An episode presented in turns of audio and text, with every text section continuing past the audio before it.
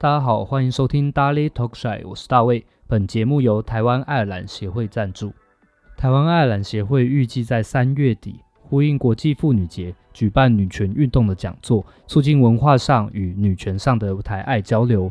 活动主题为 What have you done for her？主办单位将邀请台湾及爱尔兰各一位女权运动讲者来分享过去他们曾为女权所做的贡献。借此能让欧洲的听众对女权以及台湾的女权议题更加的了解，也让在爱尔兰或欧洲的台湾游子更了解爱尔兰的女权故事。爱尔兰的部分协会将邀请苏卡蒂，她是 Rugby 女子竞赛的重要人物，而台湾将会邀请致力于女权发展的立法委员范云委员为女性发声。活动为免费报名参加，可由爱尔兰台湾协会的脸书 Meetup App。以及本节目下方的连结报名参加，预计在台湾时间的三月二十号晚间九点到十点半，爱尔兰时间三月二十号中午一点到两点半举办全球线上讲座。刚刚前面提到 Rugby 是爱尔兰这边相当具有代表性的球类运动，如果大家有兴趣了解 Rugby 这个运动，可以上 YouTube 了解一下，可以说是大多数爱尔兰男生喜欢谈论的话题之一。今天非常开心，我们邀请到我们的呃一个特别来宾，就是我们的范云范委员。大家好，我是范云。好，那嗯、呃，我们请范委员跟我们的听众介绍一下，让大家认识你。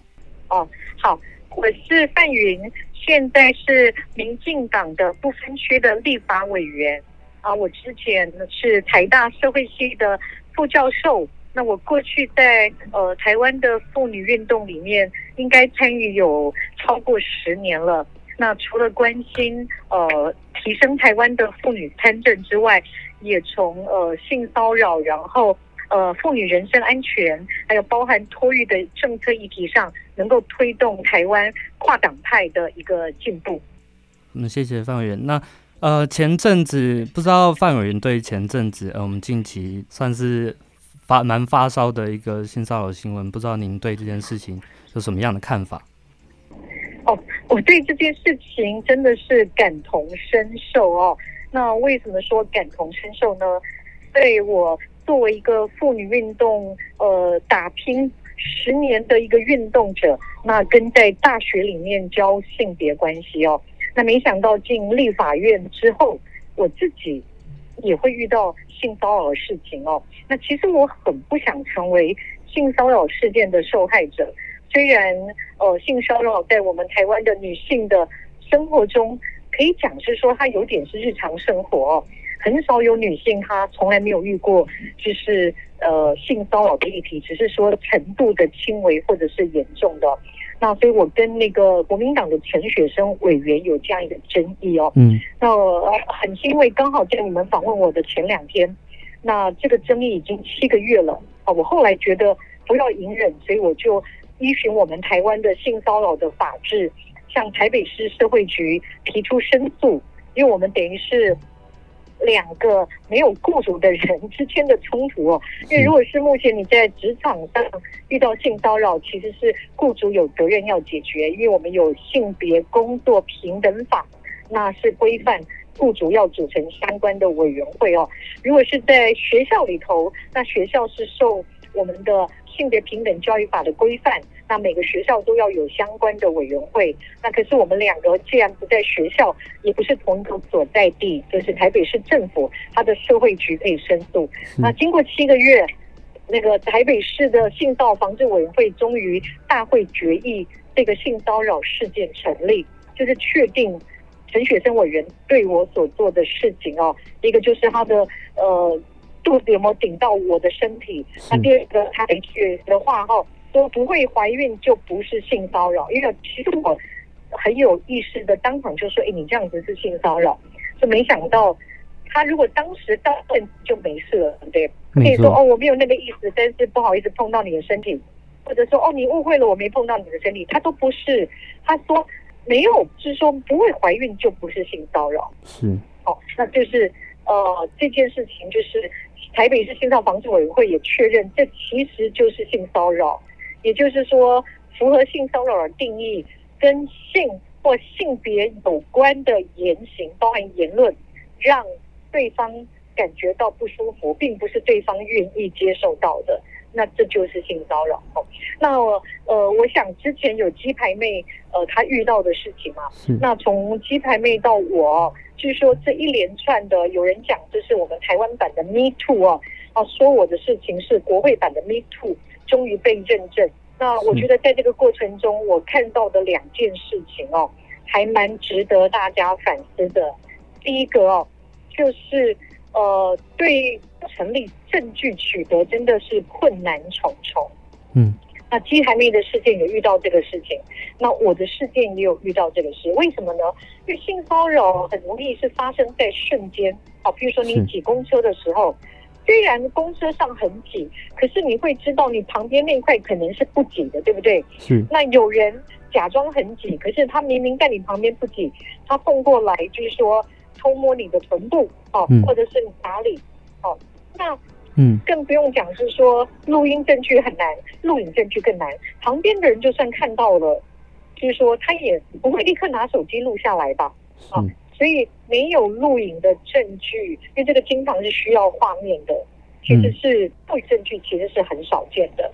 哦，那另外就是像我是很幸运哦，那当时立法院还没开议，真的没有录影哦，因为立法院开议是九点钟，我们事情发生在早上七点多。是，那我很幸运的是，因为这位陈雪生委员，他那句呃不会怀孕就不是性骚扰，他非常的骄傲，他说了很多遍。我抗议之后，他还继续说，所以他有一句话被在二楼的电子媒体真的录下来了，而且还录下说他讲完之后，有一位我们民进党的男性立委还说：“哎，你这样讲很不对。”等等都录下来，所以我是非常的幸运，他无法否认他说过那句话。哦，就是说，而且我也很幸运，虽然没有录影，可是我有立法院的同事林楚英委员跟。林呃，那个林义经委员愿意站出来当证人，说他们有听到陈远生委员讲的，然后有一位有看到他的就顶到我的身体啊。那你可以想想，这个如果是在职场，如果性骚扰的这个人就是你的老板，那就算你的同事有看到或者是知道，他们敢站出来当证人吗？哦，所以第一个真的有一个证据取得的困难。那我觉得第二个。受害者的困境就是有台湾有一个谴责出来检举的这位受害者的一种谴责的文化，就是公审的文化。嗯，好像譬如说陈雪生的办公室主任根本不在现场，他第一时间点的反应是什么？叫我去照照镜子。哦，他照照镜子，这是不是在羞辱我呢？哦，那他的意思就是说我长得不够漂亮。所以不会成为陈雪生委员性骚扰的对象，所以他背后的假设是说，你一定要长得像林志玲吗？好，那当我们遇到就是说鸡排妹够漂亮吧，鸡排妹以性感闻名，可是鸡排妹遇到了就是说，哎，她在道德上是不是没有瑕疵的？因为网友们会质疑说，你之前卖那个飞机杯，那好像你从事过跟。性或什么有关的一些工作，你这人道德就是有瑕疵的，所以别人对你的性骚扰就是合理的。所以我觉得这种公审受害者必须要是完美的圣女这样的一个文化，然后再加上就是说，好像所有的性骚扰事件，只要我们一检举一提出来，不能够跟商业利益，不能够跟派系纷争，不能够跟政党冲突有关。如果只要刚好会影响到别人的政党利益、别人的派系利益、别人的商业利益，我们就是动机不纯正。因为陈雪生就质疑我是在做政党斗争，我想我可以在政党上批评国民党的事情很多，我不需要用这件事情，要让自己跳上一个受害者的位置。然后鸡排妹被被说她想红，鸡排妹已经够红了吧？她为什么需要让自己成为一个受害者的位置？才能够更红哦，就是说，因为作为一个受害者，我们所看到的很难得到自己的正义，而且还遇到这么多的羞辱哦。那我觉得这是台湾的一个在性骚扰的文化上，就是很容易变成是一个共犯结构，让大家很多女性其实不愿意站出来，不想站出来，其实就她就是觉得自己已经够倒霉了。如果把这件事情说出来，我可能会更倒霉。哦，那我觉得这部分其实让女性不断的隐忍，这真的是非常的不好，很容易内伤。那我其实后来会选择在脸书上公开这件事，后来走上申诉，也是因为这个事情发生完之后，我回到办公室跟我的同仁、我的助理们分享这件事，他们很生气，因为比我还生气，他们觉得这个人怎么可以对对我这样？后来想想，我如果做一个从事十年以上的妇女运动工作者，我作为一个有政治权利的女性的立委，我都必须忍受我的同事这种。据说对我的对待的话，我都不能够当场，我还第一时间点抗议，还得不到一个尊重的话，我们要怎么样告诉其他的女性，你可以勇敢站出来？所以也是我之后会走上深度，然后同步对他进行民法的诉讼的一个重要的原因。那当然，我也看到这个过程中，这个法律的诉讼跟这个机制是多么的不够友善。那做一个立委，我的责任当然不是只是我这个个案的争议，我会努力的让我们的法律的环境、制度的环境，然后加上教育，让大家更了解什么叫做性骚扰。哦，不是说什么人帅就是不是性骚扰，人丑就性骚扰。重点就是说跟性、跟性别有关的这一类的言行，你必须要有敏感度，别人的感受跟你不一样，你必须要。尊重别人的感受，是我觉得这个部分哦。所以说，如果有男性朋友觉得，诶，这个界限很不清楚，最重要的就是谦虚，多问一下对方有没有觉得这样子 OK，是不是能接受，是不是喜欢？我觉得就是回到一个最简单的人对人的尊重两个字，是对。谢谢范委员跟我们谈的呃这几点，也也反映出其实台湾在很多呃在性别意识这一块是还有很多需要努力的空间。呃，针对这次呃的线上女权的呃讲座，可不可以请范委员稍微讲一下，大概会涵盖到什么样子的内容？呃，我想还是回到就是呃性骚扰的呃法制跟教育的部分，然后从几个。性骚扰比较知名的台湾的 Me Too 的案例来做分析吧。是，对。好，那范委员，您觉得在台湾现在的社会氛围下面，女权意识有没有哪些需要是部分是需要再加强，或者是在更加重视的？其实我觉得我们的呃女权的意识，特别是蛮开心的是。新时代的女权的意识已经比我这个世代跟我母亲的世代更强很多哦。那但是我觉得比较遗憾的事情就是说，在这个女性的地位提升的过程中，那其实，在男性的部分，我们并没有比较好的材料让男性可以从男性的角度来理解这个变化。比如说，包含关系的改变，那他们怎么如何自处？哦，不会触碰到。譬如说我刚刚讲的那句话，那么就是人人丑就是性骚扰哦，就是说这其实跟丑跟帅没有关系，而是跟对方有没有想要跟你有跟性或者是性别有关的这部分的互动。那你要尊重对方的感受。那当然，我觉得呃，男性也可以摆脱说，也可以好好的跟。身旁的女性朋友请教这个事，因为我觉得男性也活在一个很辛苦的文化，凡事都被要求他要主动，要去追求，要去做那个攻击的人，做那个主动的人，要去做那个赚很多的人。哦，我觉得要去做那个付钱的人。我觉得这部分也是我们需要能够好好的讨论，如何能够让这个性别更平等的文化，男性也可以是一个受益者，而不是他觉得是对他很不公平的一个受害者。对。OK，那我们这个节目比较多，大多数的听众大概的的 range 是在二十三到三十几之间。那特别这一个族群比较多，大多数都是呃，如果是女性的话，比较多都是在职场。在台湾目前的职场状况，您觉得在呃女性权益上面是否有受到考验呢？比方说，如果是求职或者是待遇啊，或者是在职场里面的地位。嗯，呃，其实我觉得职场目前的文化的问题比较是说，通常职员会比老板哦更有劳动意识，更有性别意识哦。是。因为老板通常是比较有权力、比较有资源的人，他通常年龄上也比较长。很不幸的，我们性别平等教育哦，就是说相关的法规是二零零四年以后，在学校教员才开始比较普遍，或者稍微有比较多的教育。所以呢，成为老板的人，可能他年轻的时候。都没有受过性别平等教育，那他是怎么被养大的？是被他更长一辈的父母亲啊，所以他就是在一个性别很不平等的文化。如果他刚好是男性的话，是被要求要去，就是说做很多的付出，到他现在那个地位的人，就他就更不能够了解，呃，不管是年轻的男性，特别是年轻的女性，其实是活在一个不同的性别文化的期待下。所以我觉得。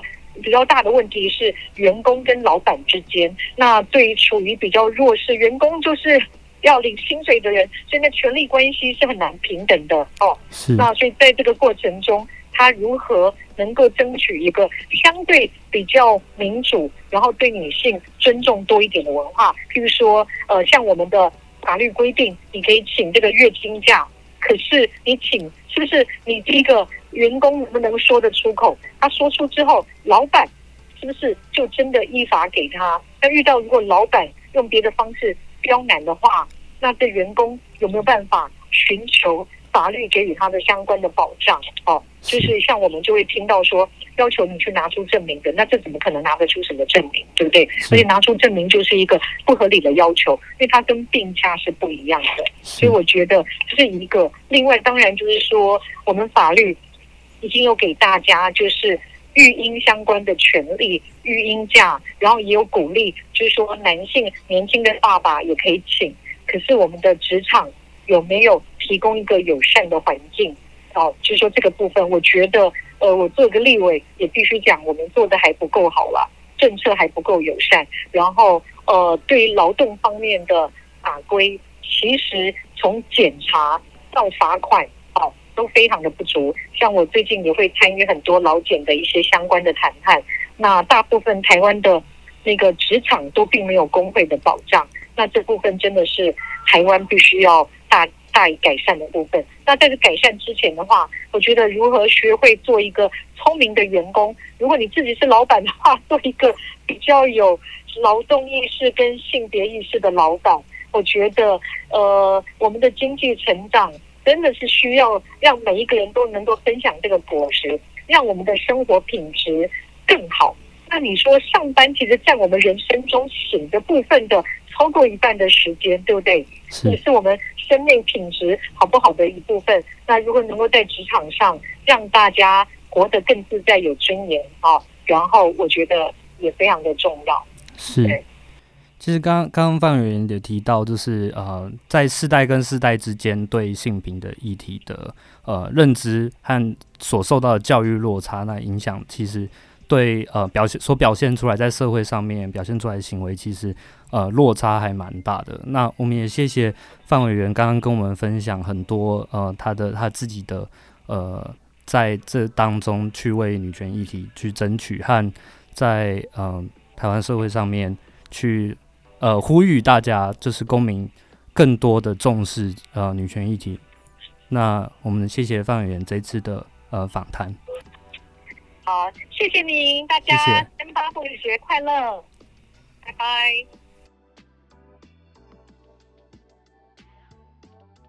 今天跟范委员谈到一些呃女权议题的 insight。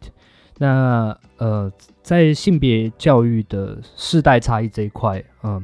像上一代与年轻世代所受的性别教育的不同，那这之间带来的差异也带来的冲突。那我相信我们都还需要更多的直接或间接的沟通和再教育。